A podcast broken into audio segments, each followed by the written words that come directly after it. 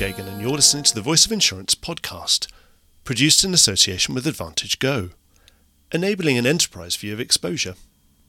Today's guest is a formidable professional with whom I have been sparring on and off for the last sixteen years. But most of the time that sparring would have gone on behind the scenes and not while the notebooks were open or indeed the microphones switched on. That's because Caroline Wagstaff, who has just been confirmed in post as the permanent C E O of cross-industry body the London Market Group, has spent her career working on the media relations and strategies of top players in the industry. In this interview, we run through what the L M G is all about and what its top priorities are. We talk about lobbying government departments and regulators and selling the benefits of the London market to brokers, customers and future talent from around the world. There's also a lot of detail around the recent success the L M G has had in getting the U K government to give regulators an obligation to consider the impact of their regulatory activity on the globally competitive position of the marketplace. Caroline says that a big part of this job is about corralling all the hugely varied and often disparate parts of the market together under common banners. This job needs a very strong character to bring all the different players together. Listen to this, and I think you'll see straight away why the L M G board felt Caroline was going to be a good fit for this role. I always enjoy spending time with Caroline because she's so direct and there's no ambiguity. I think you will too. Enjoy the podcast. Hi, I'm Rick J. Lindsay, Chairman and C E O of Claims Direct Access, otherwise known as C D A. We all read about the claims nightmares in the United States of America, social inflation, nuclear verdicts, and the sky is falling. Hardly a day goes by without the news of reserve strengthening at major carriers. However, it's not all bad news.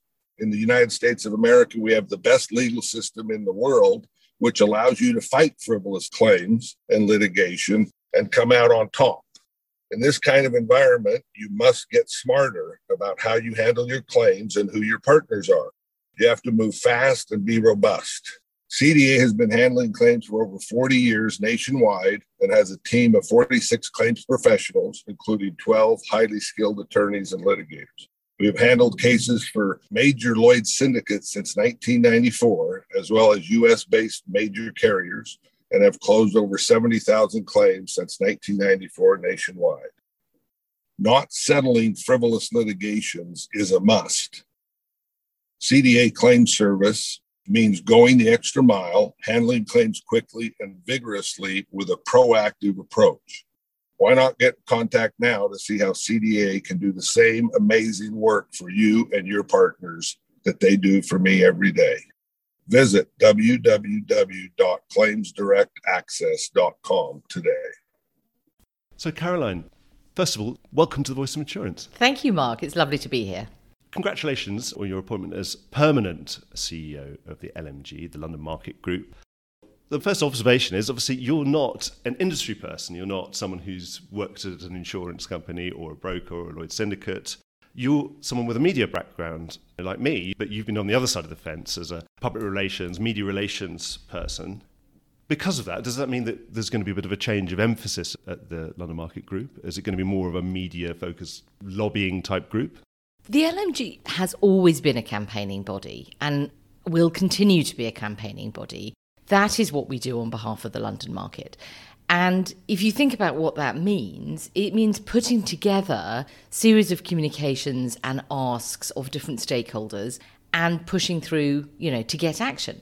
And that's what communications people do. And that's what I spent my professional life doing. So I think it's actually a really natural fit for what the L M G is there to do and what it's doing going forward. I would also say I have spent twenty-five years in the London market. I worked for the Corporation of Lloyd's for five years. I've advised carriers, brokers, service providers.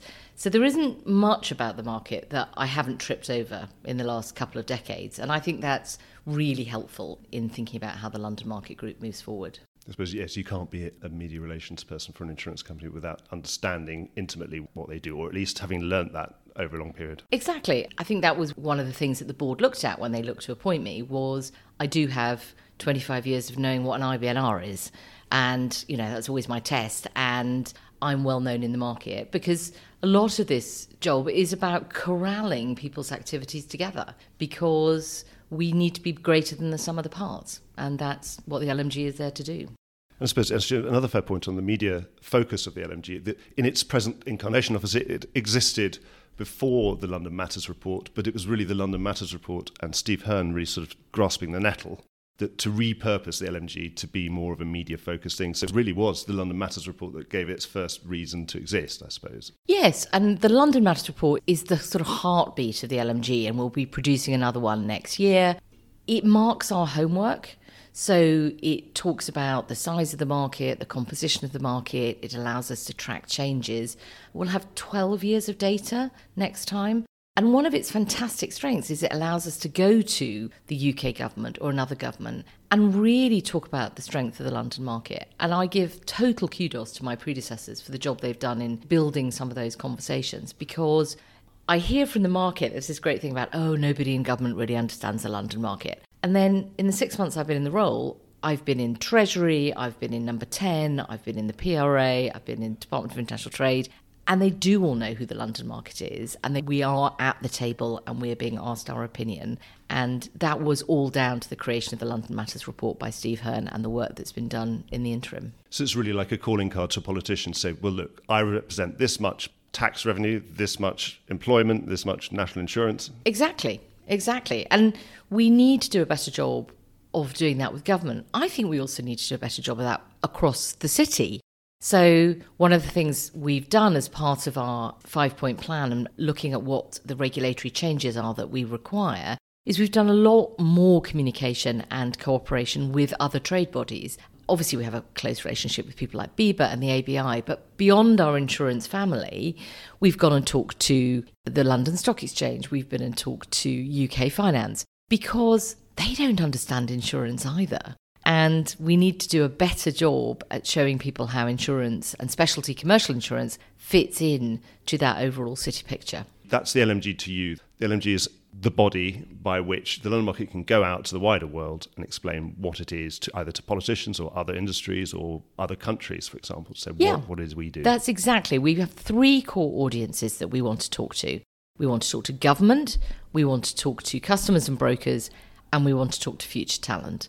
And we can do that as a single voice much more powerfully on certain issues than we can as a series of fragmented voices, either individual trade bodies or individual companies. And that, for me, is a position of the London Market Group. You mentioned those five points. For the benefit of listeners who might not know what they are, can you run through them? Just to give some context to what the five-point plan was there to do, the U K government is undertaking a huge review of all regulation in the financial services sector post-Brexit. And we have taken a really active part as the London market in that process. And those are endless, really quite dull documents. So what we did was we decided to put together a simple five-point plan that would allow us to just be really on message across the market about the five things we wanted the government to deliver as part of the future regulatory framework and the Solvency two review and the TIGA review and every other review that's going on. And essentially, the key points are, one is about proportionate regulation. So the regulators currently tend to have a bit of a one-size-fits-all view. Are you a London market broker doing specialty commercial insurance for sophisticated clients with lots of advisors? Are you advising Auntie Flo on her motor insurance? They don't really care. They see both of those as analogous. We don't believe that's right for anybody, and we think it makes us uncompetitive. So a proportionate approach to regulation is the first one. The second one is about the regulators having a competitiveness remit as one of their objectives. Currently, they have to be... Is it reasonable, proportionate and fair? Or they have to have a mind to competitiveness. What we've said is you need to look at our competitor markets. You look at Bermuda, you look at Australia, you look at Singapore. All of their regulators have a competitiveness remit. It might be called economic growth, it might be called general health, but the idea is that they don't take decisions that will fundamentally undermine the competitiveness position of their market. Because there's no point in having a market to regulate. Well, if you don't have a market to regulate, you can't there's no exactly. need to have a regulator. Um, I heard someone use a fantastic phrase, which I'll take credit for, which is, you know, regulating for the stability of the grave. So we need to be alive to that. And I think our regulators are smart people, and I'm sure they can balance their objectives. But competitiveness remit is definitely the second one. I suppose it needs to be balanced because, of course, a scandal is obviously very bad for your yes. for any competitive position. Of course, if there was yeah. a scandal in a particular jurisdiction that tainted that whole jurisdiction, then of course that would be terribly bad. So of course we understand we need regulation. Exactly. And this is not, and we are really keen to make this point, this is not some sort of regulatory arbitrage race to the bottom. Strong regulation is a real asset, and customers and brokers and investors all want that. What we're saying is it will just be helpful if they can also think about competitiveness when they're thinking about what it is that they do. And more important, that Parliament and Treasury have some proper teeth around that and some measurements of what that looks like. Third is Solvency Two, where, unlike our brethren at the A B I, our asks are rather smaller, but we think there's a lot of extraneous reporting, and particularly looking at where other regulators have already done some of the reporting for us. Are we duplicating?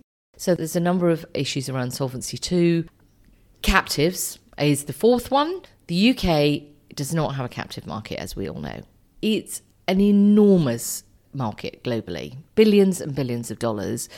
We think that the U K, because it has this London market as its heart, could be a really successful captive domicile. So we've been working a lot with captive owners to put together a really good structure that they would find attractive that we can take to the government. And then the fifth one really is about trading opportunities. So making sure that the government recognises as part of their trading negotiations post-Brexit that services, and particularly financial services, often need a different take to where they're looking. And that document, which sits on our website, for anybody who's fascinated, is not very long, but it's really allowed us to be really clear to the government about what it is that we want. I had Patrick Tinn on the programme recently, and there's obviously some moves at captives at Lloyd's as well, so watch this space. Yes, I think that says something about the dynamism of the captive market. I mean, if you look at the data from other captive domiciles, there's been enormous growth. And that's not all just in offshore locations. I mean, Luxembourg has seen growth, Ireland has seen growth. And it's clearly a consequence of a hardening market. Buyers are saying, right, what are we doing with our risk transfer book? Should we be having our own captive? Should we move our captives? And I think they're starting to feel, and I heard this a lot when we chatted to the Airmic captive special interest group, they understand the reputational issues around where you have your captive. So having your captive in an offshore location and having your headquarters somewhere else is starting to maybe not look fantastic from a reputational standpoint. So if people could find the argument to having it closer to their H Q and having it somewhere which is, you know, clearly robustly regulated, then that starts to look like a really good option. Yeah, and I suppose the paradox has always been there's been a huge amount of captive management expertise based in the U K, but of course the domicile's been somewhere else. Exactly. And so that's why we think it would be great to have the domicile as well, because there's such a wealth of expertise sitting in the London market, and there's the reinsurance market, and there's just general, you know, other suppliers who are expert in this area. It would just sort of be the final sort of cherry on the top of the cake. Yes, you mentioned at the beginning about L M G being a successful campaigning group. And obviously, we mentioned that unqualified success of the London Matters report over the years and how that's going to be a permanent feature of what you do. Another campaign was the London Makes It Possible. I'm terrible. I always end up saying London Makes It Happen, but I think London Makes It Possible. I mean, even though I've got all the merchandise. Um, the London Makes It Possible campaign. Um, have you been able to measure that success, whether that was a success or a failure? Did you have any metrics? Are you able to say we wanted to hit this recognition or that kind of thing? Absolutely, because we're spending the market's money. So we need to be able to report back to the market on the worth of what it is that we're doing. So the campaign has evolved. It's still going on. It's not in the past tense in any sense. It has moved in the last two years to being a digital campaign because partly, as we've all noticed, there's been a global pandemic. So that's getting out and about has been difficult. But also it gives us tremendous reach for fantastic value for money. So the decisions we took were the campaign would be focused in the U S because that is our largest provider of market. It's a very large growing market. So why wouldn't you want to increase people's awareness? We have broadened out what we're doing. So it now is a fantastic showcase for London markets' knowledge and expertise. So if you go on to the London Makes It Possible website, you'll see white papers, thought leadership, videos, a wealth of material, educational materials. If you're a young broker and you don't know how London works, there's some educational courses you can go on online, ten minutes each. So there's this great sort of source of expertise, and we drive traffic to it through digital advertising, which I have to tell you, I think is a black art of, you know, people just say it's an algorithm, and I go, ooh, okay, it's an algorithm. Um, but what it does do is allows you to really identify the people you want to reach at a very low cost. And we've seen great traffic numbers in terms of eyeballs, impressions, click-throughs, all the digital metrics that we use. And of course you can measure it.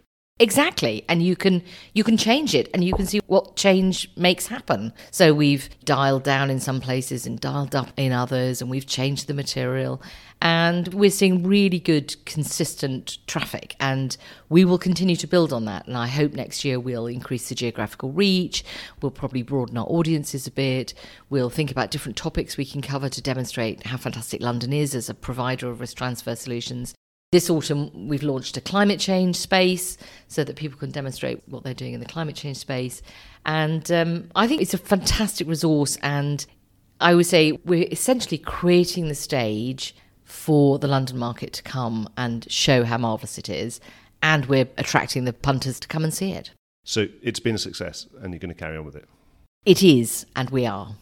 Right. And is it right to assume then that is the main campaign, other than London Matters periodically coming out? Is that one of the main other campaigns, or do you think we'll see something else?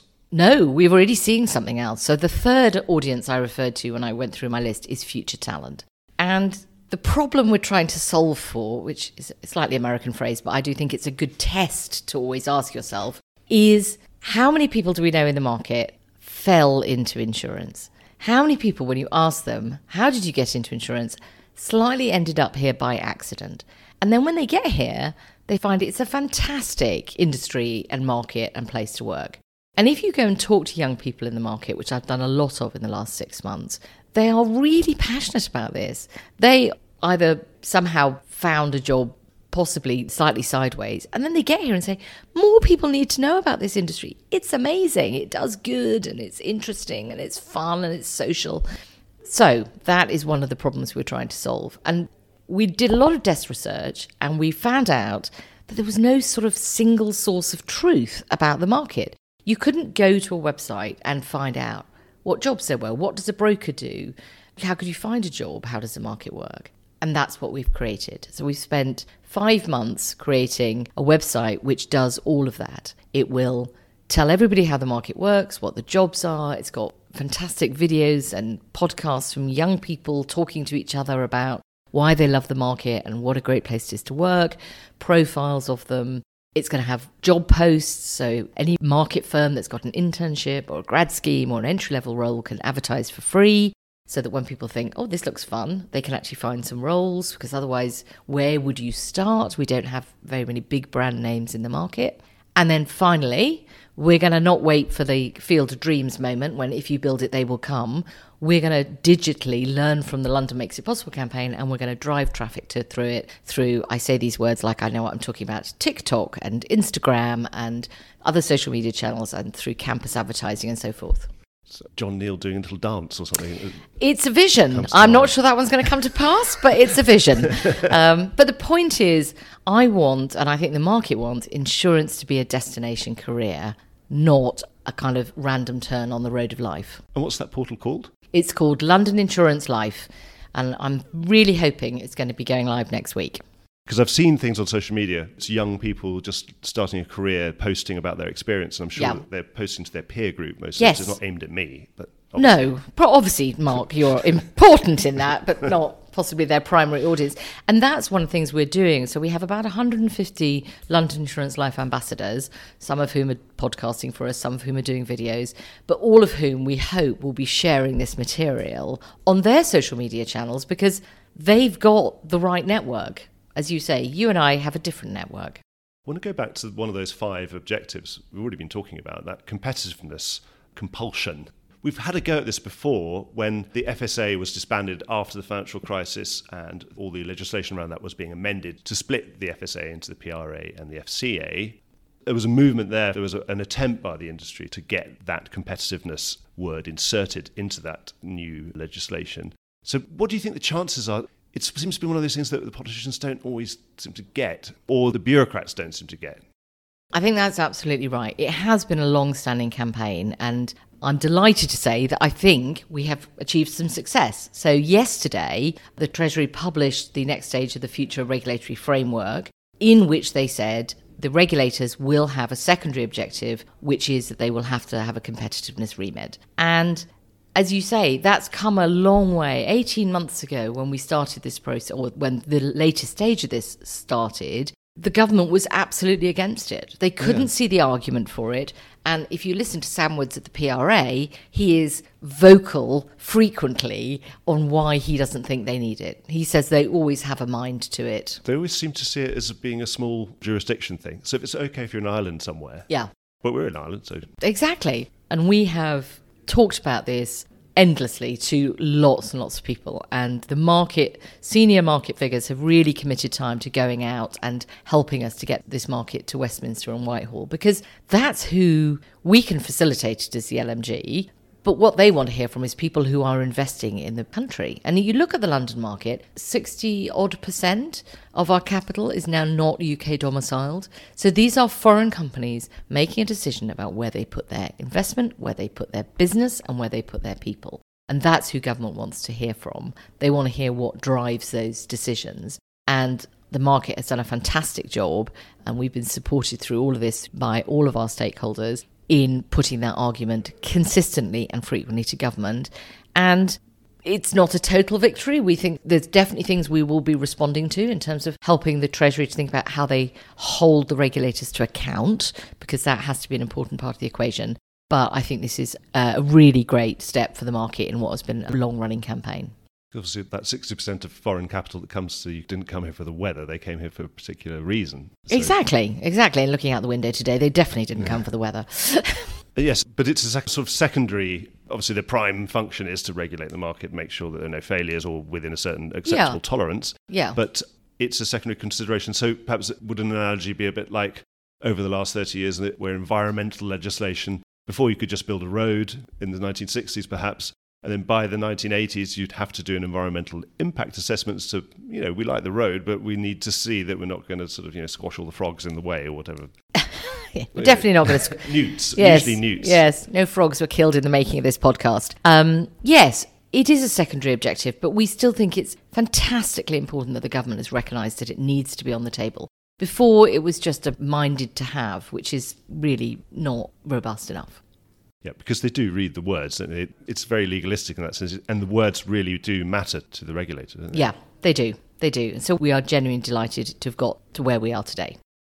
Great. Well, congratulations. Let's see what the pudding tastes like. It sounds like at least there is a pudding. That's yes, fantastic. They're definitely the right ingredients. We just need to make Keep a few pushing. more suggestions on how that comes out. No, that's fantastic. That could be really good news. So well done. I mean, it'll be an early win for you, Caroline. Well, it's great to be at the front of it, but it, it's been a long-standing campaign for which I absolutely can't take total no, credit. I've been aware of it for over the last twelve or thirteen years, yes. Another really big change that's been going on in the London market has been a recognition of cultural failings, but also a recognition over the similar period of certainly an intent to improve the culture and the corporate culture and behaviours, diversity and inclusion, and all of that. And do you think the London Market Group's got a role to play in that, to unify some of the different initiatives? I think we are always alive. Whenever we think about what we're doing, we're really alive to two points. The first is, what are other people doing so that we're not duplicating effort?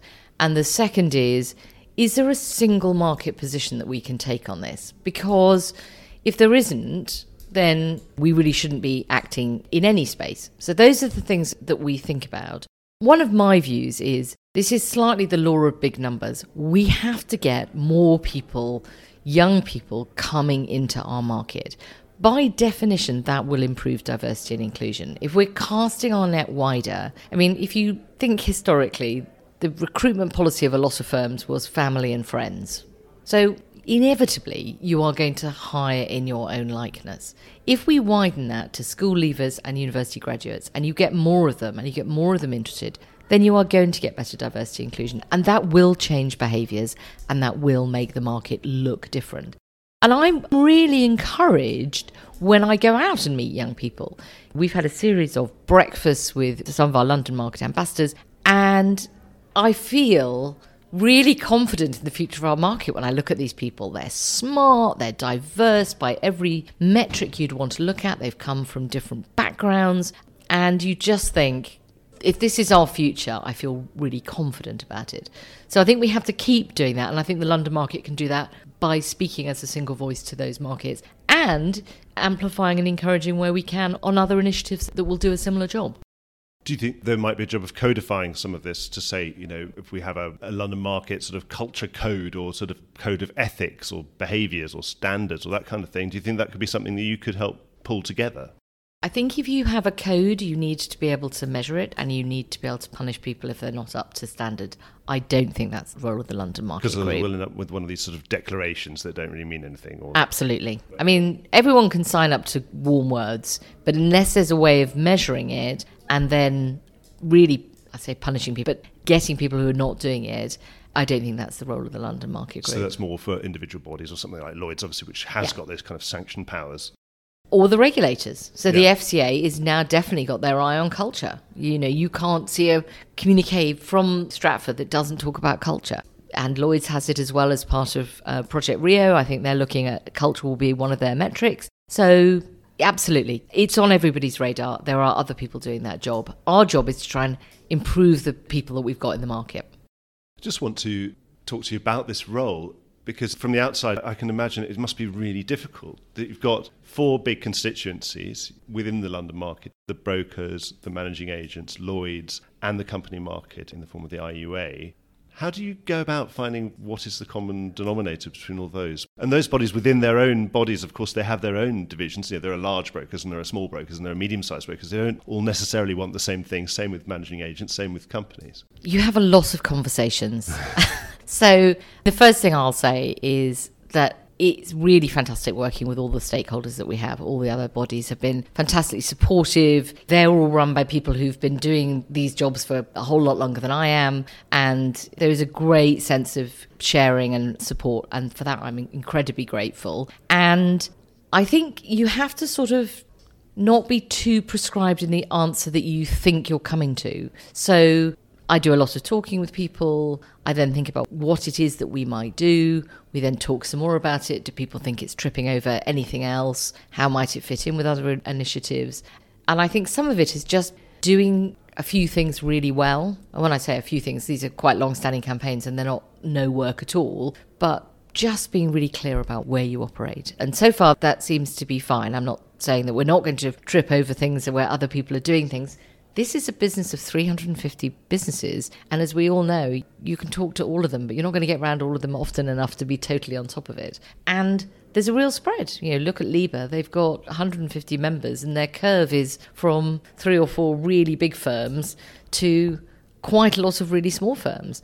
And so that's the test. The test I set myself when I think about things is, okay, I'm running a small brokerage firm. Can I see that what I'm going to do might be useful to that person? And if the answer is not, um, yeah, I'm pretty confident about that, then we, we really shouldn't be doing it. So I suppose, yes, being a small broker and having that London Makes It Possible pack that they wouldn't possibly be able to afford to do in their own exactly. themselves. Or being able to advertise a job. They're probably not recruiting all the time. They probably maybe don't have a full-time H R staff. You know, having a site where they think, I can advertise my job somewhere where people are driving traffic to it who are interested in my industry. Yeah, that ticks a box. I don't have to pay for that. That would be great. We've had different people in this role, and it's been not to say reasonably frequent turnover in the role, but I don't think not a revolving door, not as if it's been problematic. But how long do you think you'd like to stay in this role, or how long have you got in your mind that you're going to give to so it? So I've only just arrived at the party and you're asking me when I'm ordering the taxi. Well, so, well that's what it says on most parties. It says when when the carriages are, you know, on a big on a... Yes, I would hope that I'm doing this, you know, in three or four years time. A lot of these campaigns that we're running, let's look at the competitiveness remit, just as an example. That's taken, we talked about that in London Matters in twenty fourteen. It's now twenty twenty-one. So things don't move fast, you know. So I really want a chance to embed some of the things that I think we should be doing and hopefully see them through to fruition and some maturity. I suppose we should point out to listeners that you have been involved with the L M G on the media relations side since the beginning, or the beginning of its new incarnation. Exactly. So I've been involved since twenty fifteen. So yeah. I've seen a lot of the development and been actively involved in some of the things that have got us to where we are today. So, and out of those five priorities or other priorities, what's the absolute top one you'd say, right, if we can nail this one to the mast, that's going to be great? I think talent. I think talent is absolutely the problem we all need to be focusing on. Because if you look at what's going on in the market currently, we're seeing a lot of revolving doors, both in underwriting and broking, and you're seeing people being poached. You're seeing incredibly high levels of wage inflation, the offers that are being made to people to move. That's not sustainable. We can't sustain just cannibalizing our own talent base to keep the market moving. We need new talent. We need more talent. We should be also thinking about lateral talent, but I'm taking one problem at a time. But I think if we can get more young people interested, that does more for the future of the market than almost anything else we can be doing. Something else that the L M G was involved in, but from the outside looks like it's been, its role has been de-emphasised. There's been all the technological reform, commonality of the technology reform of the London market. Obviously, because you had the L M T O M, the London Market Target Operating Model campaign. I remember all the badges and things, I'm with Tom and all that stuff. And now, I suppose, we're at what John Neal described as the rubber hitting the road phase. Tom's been disbanded. Is it fair to say that your role's been de-emphasised?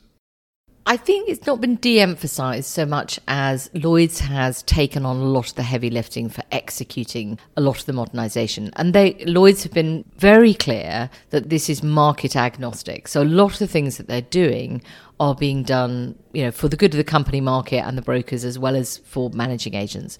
So they've taken on a lot of the heavy lifting through Blueprint and the future at Lloyd's. So I don't think it's been de-emphasised. It's a topic we regularly discuss at the L M G board. We're talking about how the L M G can support that process, where we need better cross-market kind of support around things like common data standards, which is, you know, the oil that will, will make everything work. You know, if you look at what I would think of as one of the really clear successes of modernisation, which is P P L. It's a genuine cross-market body.